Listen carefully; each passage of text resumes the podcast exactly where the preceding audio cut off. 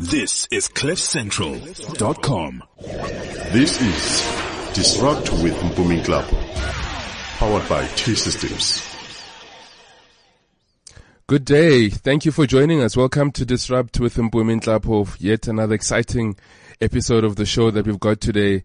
In the studio, we've got another guest joining us all the way from Cape Town, Peter Grobler. Peter, good morning. Welcome. Um, we were chatting earlier and you've got a very interesting background. Um, you had your own business, uh, which you sold into the AdCorp group. You had various roles and functions in there, the senior leadership.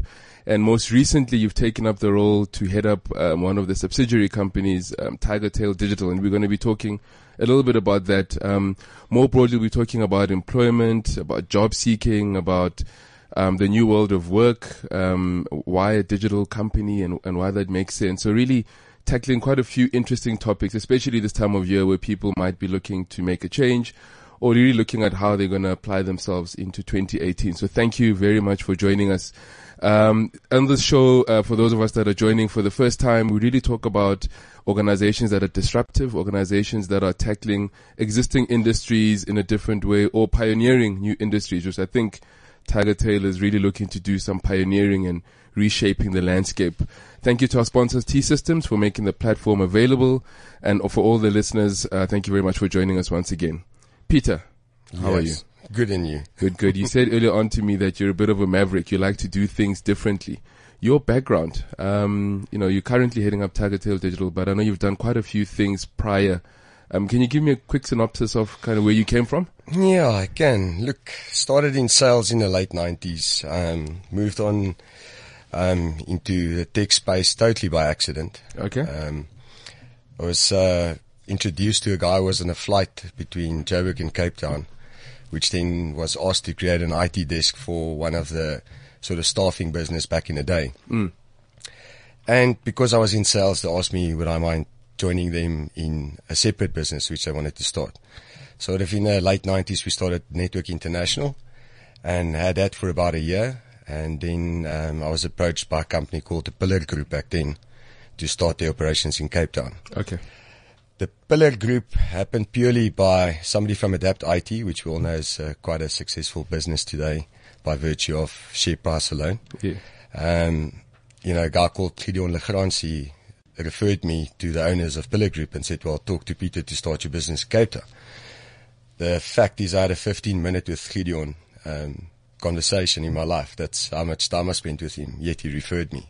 Wow. So then all all the rest was history. I started building Pillar in Cape Town. We um, later on transformed Pillar by doing a PE deal, changed the name to IC Blue Technologies, and then in 2009 we sold that business to Paracon, which is now part of the AdCorp Group. And, what did that business do, IC Blue? What were you involved in? Look it a couple of elements. Um, it had a business solutions side. It had a large loyalty business component, um, loyalty software per se. Okay. And then it had a, had a large labor component, which was obviously the part that we sold to Paracon. A labor, uh, what do you mean? Like you provided Like contractors, consulting, contracting consultants? in okay. IT, yeah. Okay.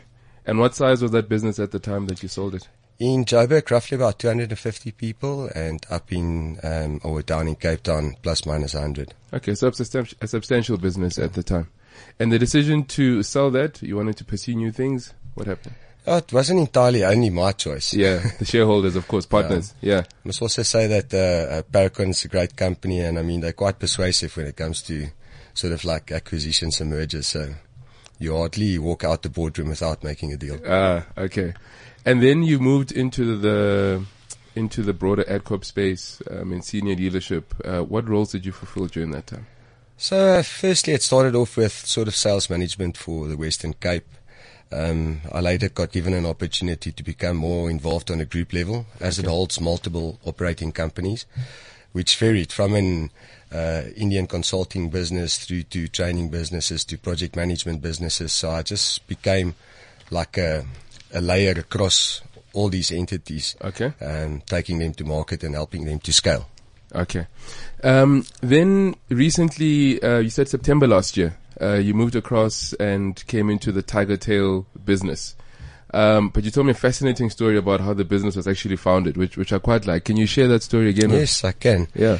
So um, to come back, uh, yeah. So last year May, um, basically the name Tiger Tail was the only thing we had.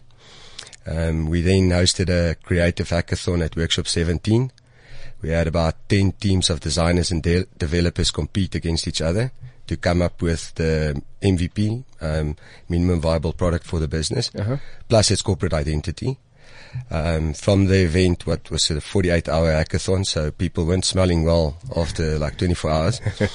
But um, we then selected three finalists. Um, we flew them up to Johannesburg and we hosted a client event at our offices here. And the clients actually picked the brand as we see it today with the MVP. And the MVP was digital recruitment. And I say was because we've been flipping the business um, around and repositioning it currently. Yeah. So I, I want to just dwell on that for a bit longer because um, what inspired the organization to want to just kickstart a business without knowing where it's going to go? What drove that? It started initially from an internal um, services unit within the AdCorp professional services side called Talent Crowd. And what Talent Crowd was a sort of research-based um, entity that would research um, skills for the market for the other businesses Okay. and then hand it over and those businesses will then employ them or you know contracting to customers etc so it was built on a highly sort of um, skilled research capability in the back end. And then with digital inclining uh, um, you know the whole skills demand with digital increasing you know it became a good use case to like replicate that and maybe then spin it into a fully fledged business. Okay. is what what happened at the end of the day. Yeah.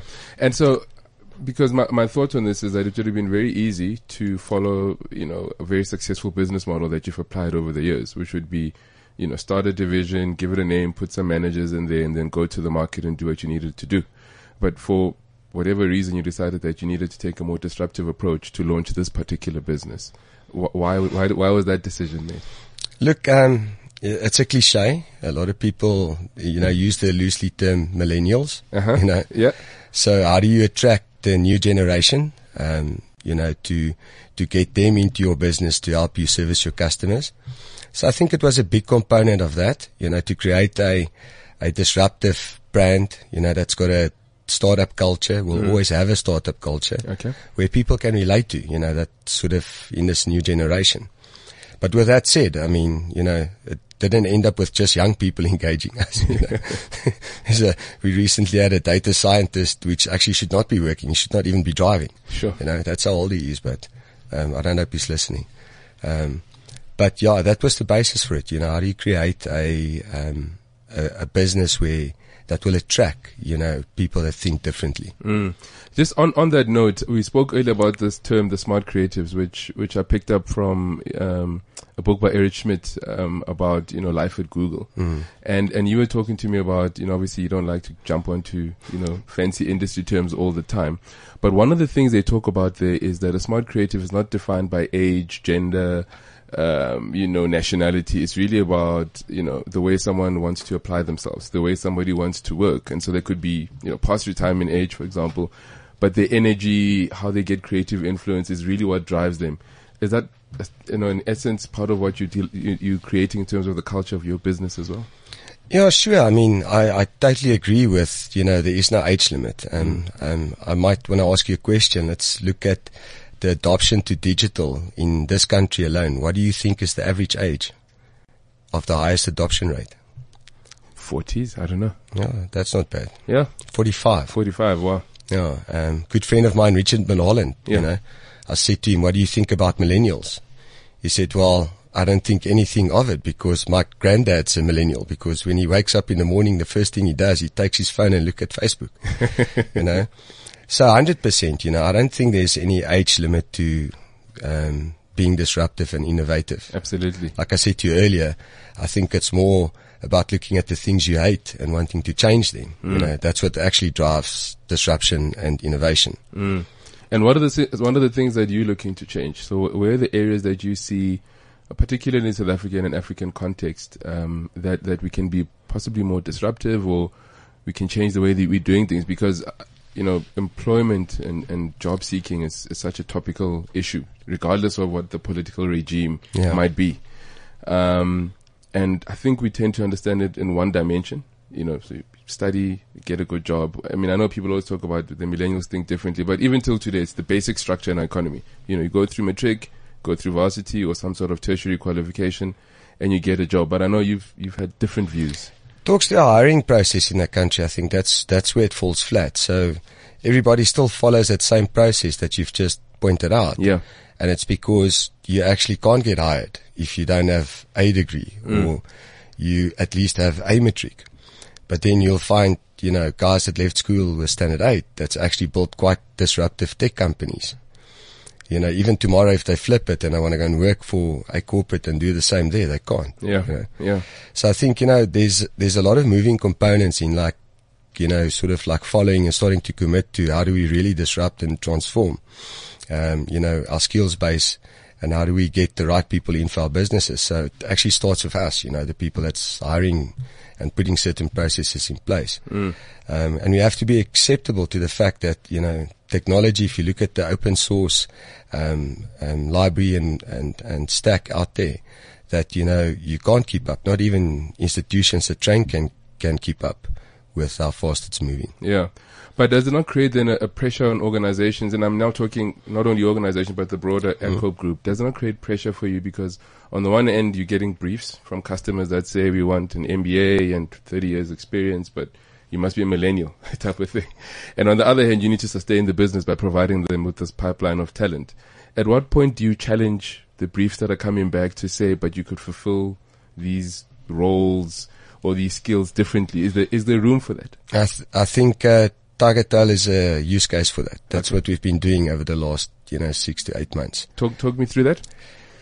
You know, we go and see customers and they give you a brief, but you know, 100% or let's say 80% of the time, they don't even know what they're looking for, you know. And that's where that research component comes in again. You know, we often found ourselves lately that we're actually telling customers, you know, well, this is actually what you're looking for and this is what your brief should look like. And you should exclude this because you're not going to find it. The people that you're chasing after, they don't have, you know, um, a BCom IS degree.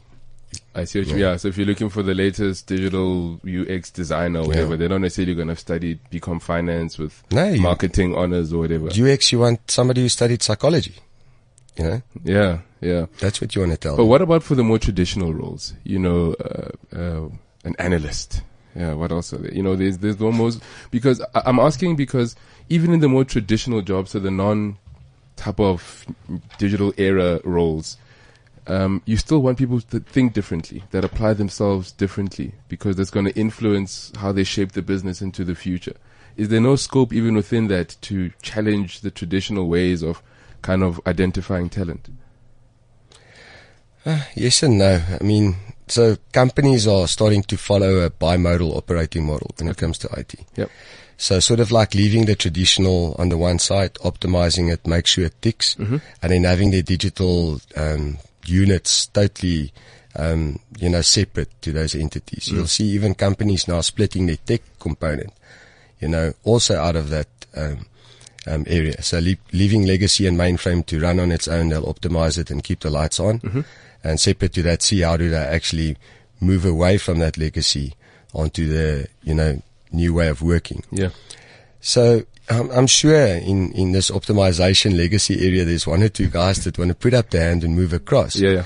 But, you know, it also goes back to how you were brought up in IT. You know, if you're very procedural programming sort of type of person, you know, even if you look at a data context today, if you're a traditional ETL developer and you're now starting, starting to talk about unstructured data, you know, it's a different world. It's a different world. Yeah, You know, this guy, but it's all data, but it's very Yeah. different. Yeah. so he says, how can you interrogate the data? Because, you know, we haven't done any transforming of the data. Mm. You don't need to, you know. So they don't flip, you know, to that side. So then we have to leave them there so that they run the data warehouses until we switch them off. Okay. So I think there's always going to be a combination. Um, I've met some very smart elderly people in, in IT that has flipped. Yeah. So, or to digital. Um, so yeah, I think there's a bit of both, but I don't think there's a, a solid answer to, to, to that question to say, well, you know, here's the correct way to sort of move and shift people to that. I mean, that's the biggest challenge Yeah. in this new way of work is how do you flip your culture? So, you know, you'll hear from the industry, one of the big, um, sort of loosely terms thrown around is agile coaches. Yeah. know. So somebody to teach you how to do things in this different way of work, you know. Um, because some people just don't flip. They, they, it just doesn't have, happen overnight. Yeah. Yeah, the propensity isn't there. Yes. Um, I want to now shift back to Tiger to Tiger Tail. Uh, so yesterday I decided I want a digital job, and I went onto your website to see how I might um, get myself employed by, by one of your amazing uh, companies that, that you partner with. But I didn't get to speak to a human being. I didn't even get to send a human being an email. Um, I think the robot I met was called Norman. Yeah. He introduced himself as Norman. Um, talk to me about the thinking behind um, having an artificial intelligence interface as the first point of interaction in your business. I think you can't um, go out and call yourself digital and then you put a telephone number up with a receptionist that's going to answer and then direct your call. Yeah. Um, I think if you if you make a statement and you take something on, I think you need to commit and you need to look internally first. Um, you know how the and from the baseline, that's how the market's going to perceive you. And I think Norman's done well. Um, we've I'm still waiting for the response from Norman. If you if you chat to him or her later, please let. I'll Uh, so the so I want to just chat about Norman for a little bit because it was quite an interesting experience for me. Um, you know, so I'm, I'm getting the questions back and I'm and I'm responding and I'm choosing the different options, but I couldn't help a little bit to be like, it'd be nice if I was talking to a person, right? Um, and I just want to get a sense of. Is it, is it, does that suggest that I'm not necessarily suited to that line of employment or what's happening there? I mean, and, and you obviously have done a little bit of research amongst your candidates that have come through the process. What are people telling you about this type of engagement? People love it. Uh-huh. Um, I must comment on Norman.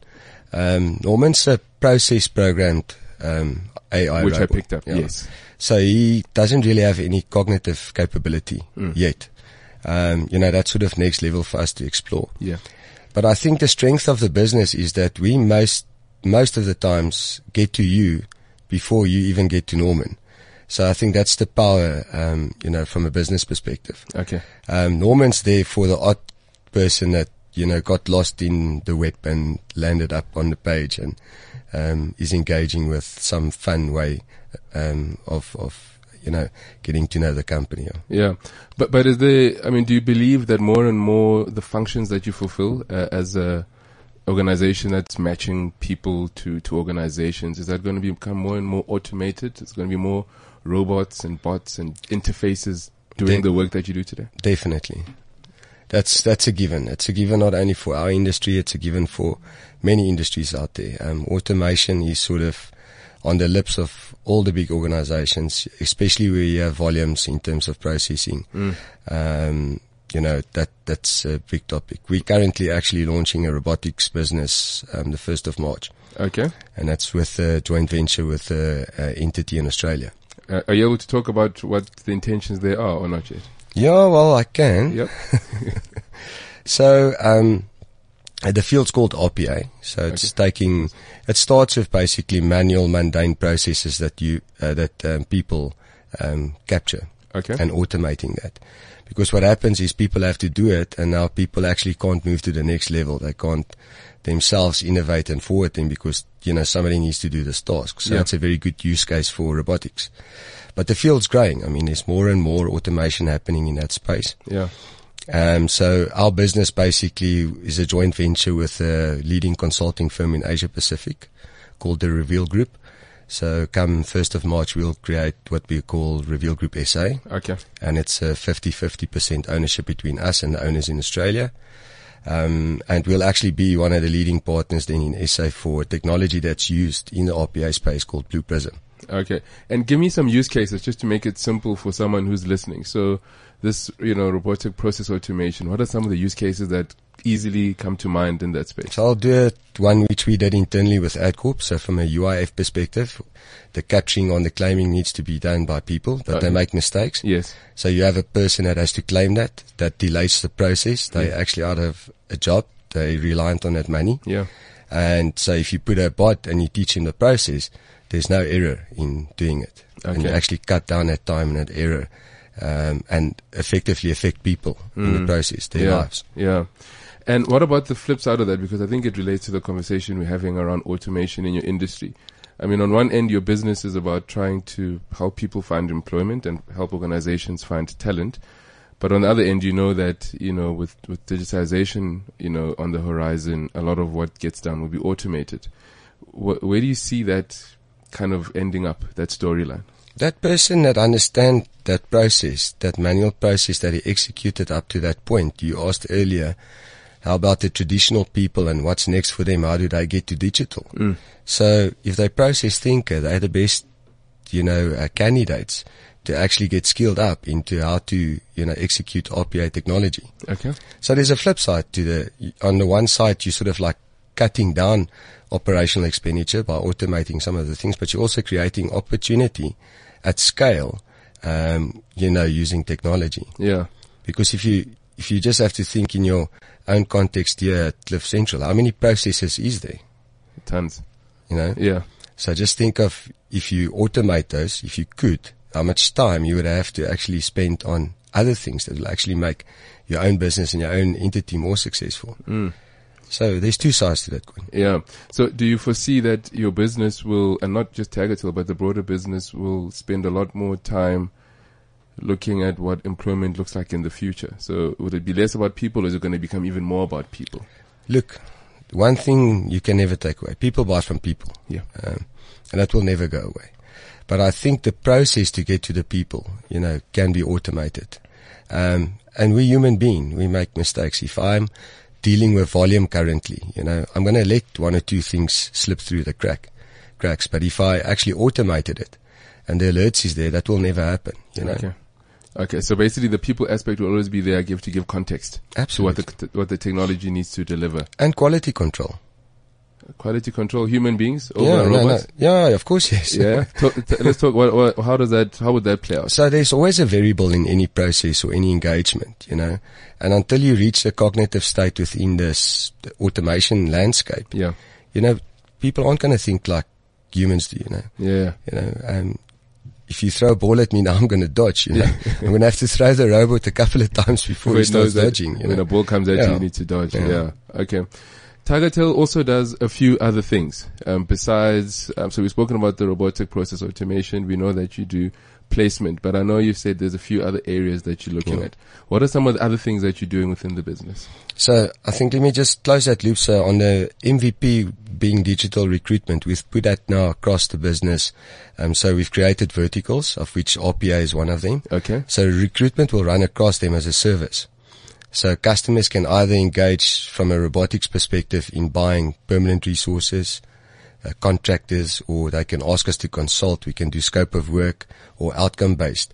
So those are the sort of service layers, layers running up. But permanent recruitment would be across them. So permanent recruitment will stay. Okay. Um, I mean, our clients love what we're doing. So it's got its own clients and it will also service the verticals of the business, if that makes sense. so just when you say the verticals, I'm not quite clear. So, um, Reveal Group SA Okay. is a vertical with a service, which is RPA, Okay. that sits down and underneath Tiger Tail. Yes. So Tiger Tail acts as a wrapper for all things digital, of which RPA is one. Okay. And the company executing that is Reveal Group. Okay. So as an example, in the whole application development and DevOps space, um, I had a choice, either build that capability or go and find, uh, you know, a well-aligned, unconstrained, like-minded thinking company in the fintech space Okay. that does DevOps, which I did. So from a DevOps perspective, Tangent Solutions is our partner. I see. Okay, so, and it's part of a model that I call partnership to ownership. So we partner with these smaller um, um, fintechs. We help them to scale their business, and then over time, um, we would acquire a percentage stake in them, Okay. So they become part and parcel of the organization. hundred percent. It sounds to me like quite a move from the traditional business, the AdCorp business, in terms of how it's modeled and how it functions. Because by and large, what you do in that space is you're providing those services to other organizations and without necessarily the intention to acquire them. Is that a deliberate move? It's a deliberate move. Yeah. Okay. And, and the, the motivation or the rationale? I think it's to move up the value chain um, in terms of the traditional business. So I think Tiger Tail is a big use case for that. Um, so far, so good. Yeah. Um, and yeah, we're going to continue to push forward. And it, and for me, it's a, there's another problem statement in that we're addressing at the same time is if you look at digital as a whole, just as an example, and the places where you can procure those services. You know, the idea here is to disrupt those supply chains. And the main outcome is, you know, to create a commercially sustainable alternative to what's out there in the market. Okay. You would know uh, from your background, you can't contract with certain entities for long periods of time because you'll be bankrupt. Absolutely. Um, and it's no need to have, you know, you know, rates and pricing at the levels they are. So, you know, I can take a tangent solution. They would never had a chance at one of the big banks because they don't have the credentials. Mm. But their pricing is sustainable. You can actually have a, in a customer's digital transformation program, you can actually be there from the end, from the start to the end And very competitively. and very competitively. yeah. And, and how does these guys compare to what's out there in the market? They tops. They, you know, they're even better than some of the guys I've known for, you know, donkey years. Yeah, yeah, yeah. Then aligned to that conversation around price and value is, is the conversation we had earlier um, around offshoring. Hmm. And I know you're very passionate about, you know, what, what we can do within our own country and then I guess within our own continent as well. Um, what are your views around that? Uh, because, you know, most of the large organizations, whether it's banks, whether it's retailers, have got a strong offshoring component mainly into India, you know, by and large. That's where a lot of our ties are. Um, and, I- and, I- and, I- and I mean, I'm, I'm not sure whether it is still, ve- are they still very competitive at a pricing point of view? Is it really legacy? So what's, what's maintaining that status, um, as They- it is currently? They're not, they're not competitive. Prices are the same. Okay. the the only the only um, uh, benefit or why they sort of like beating us to the punch there is they can scale. They got numbers. Okay.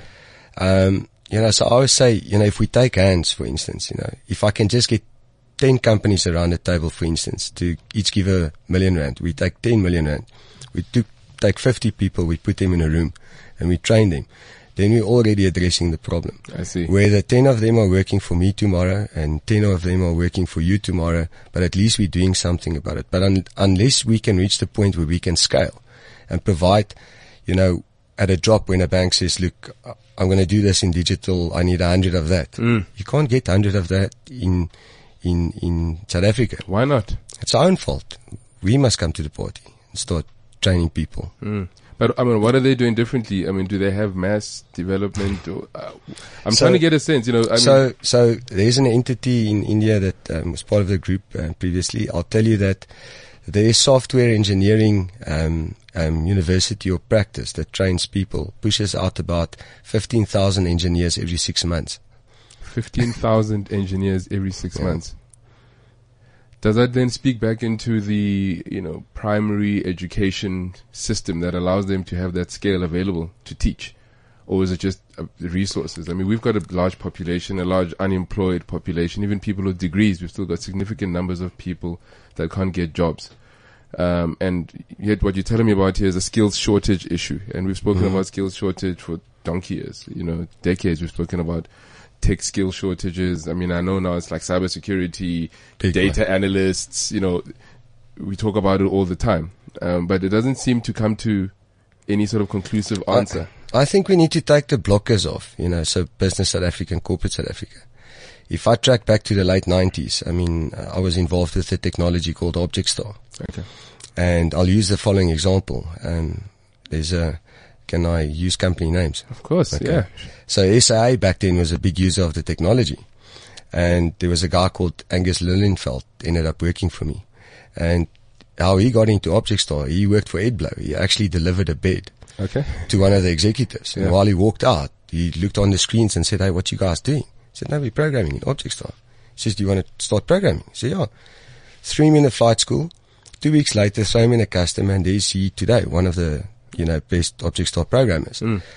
That's how it worked back then. But for some reason, you know, we believe that people can't do it if they don't have experience. Yeah. And they're wrong. And we must find ways and means to show people that it's, that, that, that sort of doesn't exist. I don't know how we got to that point, but it wasn't like that back then. Yeah. And back then you didn't have Google, you didn't have Udacity, you didn't have Coursera. You know, now you have all those things. I mean, like I know people that's still at school that can program in 12 languages. You know? So Of no- their own accord. Eh? on their own. They did it on their own. Yeah. They actually have workable programs running. Sure. I think part of it as well, and it's kind of what, what I, you know, with our guests, we try to do here is to demystify some of the stuff. Mm. You know, I think there's so much jargon. There's so many nice words, and they really are great mm. words to use. Um, they tend to, I guess, make people feel very conscious about knowing and not knowing. When the way you've described it now is really about spending a couple of weeks messing around with it, and it kind of then makes sense. Yeah. It pulls itself together. Um, within your organization, you've got Torque IT, and, Yes. and they're, they're a well-established training provider. You, have you got any insights into what's happening in their world? I mean, are they still doing your traditional A plus, N plus? Like, I know, have they Uh, shifted? way beyond that. I mean, I mean, Torque IT is the biggest trainer for, well, the only trainer for AWS for Amazon Web Services in the country. Fantastic. If you look at the RPA business that we're spinning up now, so um, we've uh, uh, Carl, which's been within Torque for many years. I mean, he's most probably the most qualified person on the planet because everything that Torque trains, he's uh, like a trainer practitioner on. Sure. So we've just um, took him on a whole track to become a practitioner on the RPA technology, Blue Prism. So as from the 1st of March, Torque IT will actually train um, that for us. Okay. And, and is that something that was driven internally or externally? So was it pressure from the market or was it like a, something you guys saw to say, ah, we're going to need to make significant shifts here? It's internal thought leadership, yeah, Yeah. and spotting spotting the areas that make sense. Yeah, I'm, I'm asking that because I'm pretty sure it's not just your organization. I'm sure the banks, you know, the motor manufacturers are thinking the same way.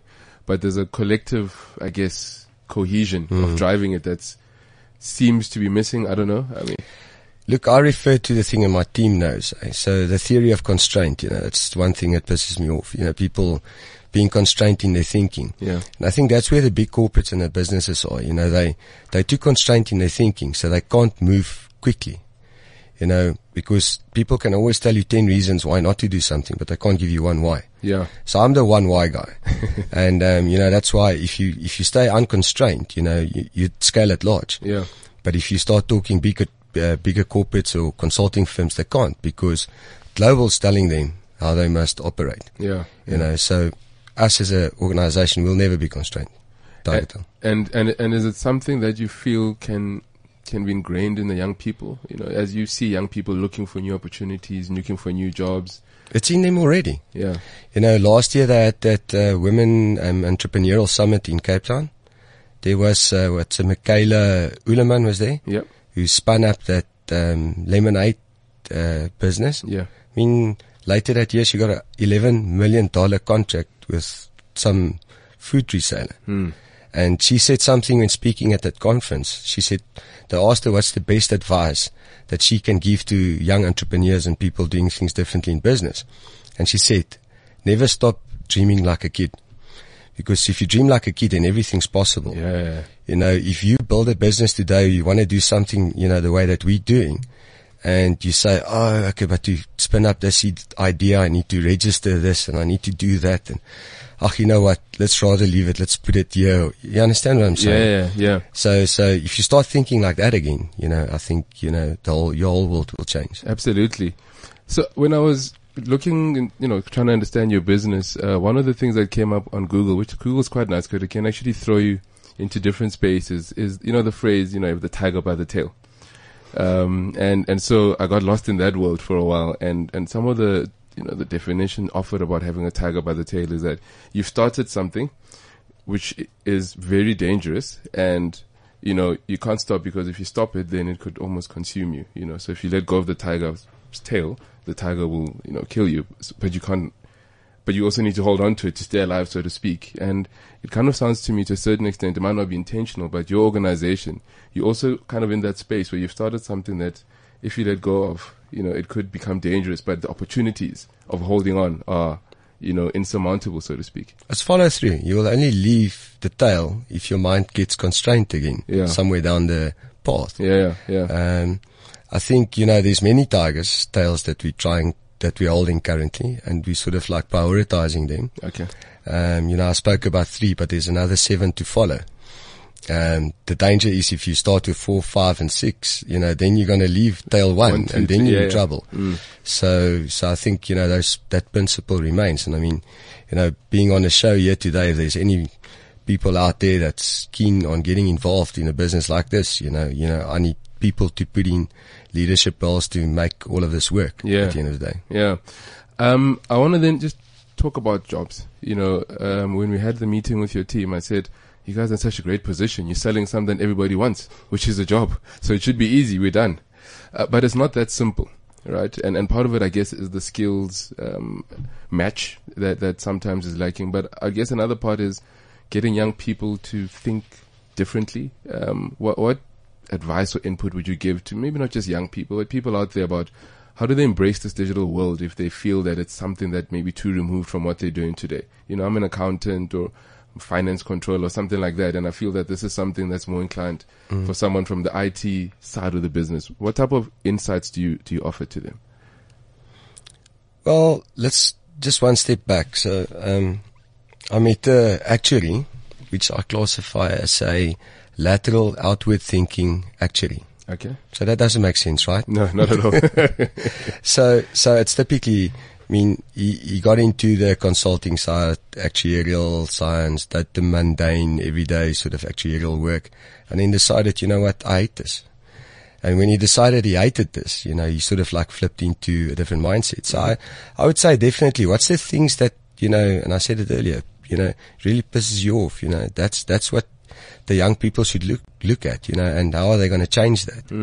Um, when we went to Australia with the Raspberry brand integration, um, one of our consultants in Australia, um, at the end of the workshop stood up and he said like, guys, I hate this brand. The logo is shitty. You know, I really hate it. Yeah. And you're like, who are you? You know? yeah. And then, can you back it up? And he said yes. And he opened the slide deck and he actually put work into redesigning it. He's done that already? He's done it already. Wow. So, so what I'm saying is also don't be the guy who just says what's wrong with everything. Also come up with a solution. Yeah. Yeah. Um, I think, you know, um, South Africans, but people as a whole, you know, human beings, we're smart people. You Yeah. know, we just need to apply our minds. Yeah, yeah, absolutely. And any other insights you'd share? I mean, you know, employment is such a big topic. We're trying to grow the economy. I mean, we're growing at less than 2%. Um, what are some of the things, and not just young people, what are some of the things we need to start doing more of? Um, to, to get ourselves into a space where we can add value differently in a digital world. Look, digital is uh, fastest growing economy, you know, worldwide and in our country as well. It's the economy. Mm. I think we're growing at a rate higher than the US, for instance, at this point in time. From But a it- digital perspective. From a digital Off, off a smaller base, yeah, of course. Yeah. but it is new. yeah. Um, you know, I think I really urge, you know, um, companies to like maybe take hands and say, you know, one company on its own can't solve um, getting more people into into the community and more people, you know, into jobs to start actually executing these strategies. Um, if we don't do that, the work's going to go somewhere else, and it's not going to go to us Yeah. and having the digital revolution as a great contributor to the economy, and like you rightfully say so, growing at a, at a rate of less than 2%, we have a fighting chance here with increasing that if, you know, we, we, um, work together and work smarter. Um, I think if you look at our model, it's not about, um, us or I, you know, um, like DevOps, the example I gave. Yeah. Why go and do it myself? You know, there's a company out there that I found that can actually get me there and themselves there. Yeah. Um, from when we started our partnership, um, they were less than 60 people. Um, sort of October of last year. They're now nearly 80. Wow. So, and they've been in existence since 2010. So they could only reach that mark. you Yeah. know, and by now in collaborating with you, the scale effect kicks in. 100%. Yeah. because they technical people, they know what they want to do, but you know, from a commerce perspective and really scaling business out, they lack that. Yeah. Yeah. So, you know, if we do more of that, um, I think, you know, we'd make huge impact. Yeah. What's what's really great um, before we wrap up our conversation is you know um, if one understood AdCorp or Paracon or you know some of the businesses you have in the talk, which are which are great South African businesses, you you might um, only think you know placements or workforce or whatever, but you've given a different perspective on that, and I think the opportunity is for companies in other industries to realize that it's not a big step, it's not a big leap. I mean, a year ago you decided, hey, here's a company, what can we do to engage the digital era?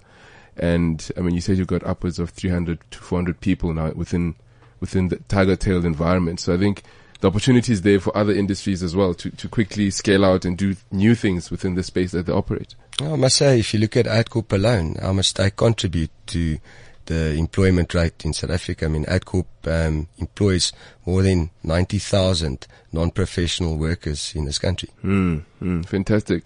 So on that note then, Peter, um, the show, we really talk about disruption, although we try not to use too much jargon.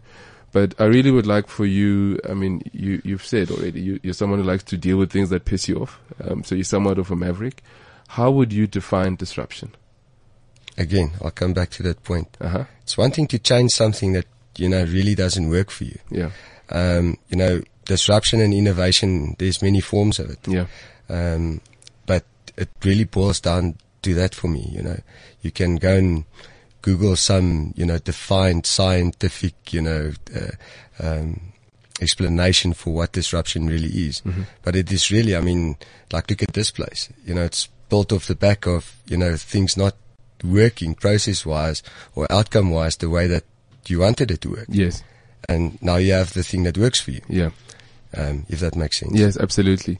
And your vision for South Africa and the continent as we embark on the the next, uh, I guess they call it re- revolution of uh, economies and societies. What, what's your vision for us? Um, last year I spent uh, five days at Gartner, Mm-hmm. and the keynote speaker at the, on the last day left the audience with the following message, and and I think you know that's the one that hit home for me. So if you think human, you'll build, build a brand and a business. So I think for Africa, as long as we do think human in all the things that we do, um, you know, this continent can just go grow from strength to strength. Fantastic. Uh, thinking human, one thing that is common for most of the guests that come on the show, whether I ask them about disruption or ask them about the future, it's always human. And as much as we might spend, you know, 30, 45 minutes talking about digital and robots and AI and self-driving vehicles, what's common across everybody is that human aspect. And I think it's something to really keep close to all of us. Peter, thank you so much for joining us on the show. It's been Thanks for fantastic. Um, and all the best with Tiger Digital. We really looked, or Tiger Tail Digital. We looked forward to um, what's happening in those sixth and seventh pillars that you spoke about in some new disruptive energy really coming from, from within South Africa and with the partnerships you're forming globally. Uh, to our listeners on the show, thank you for joining us. It's been fascinating really talking about employment and how we can engage employment in a digital era very differently. And it really comes back to, you know, capacitating ourselves and thinking differently, shifting mindsets. Um, for me and Disrupt with Mpumi Nhlapo, thank you for joining us and have a wonderful day. This is Disrupt with Mpumi Club, powered by two Systems. This is CliffCentral.com.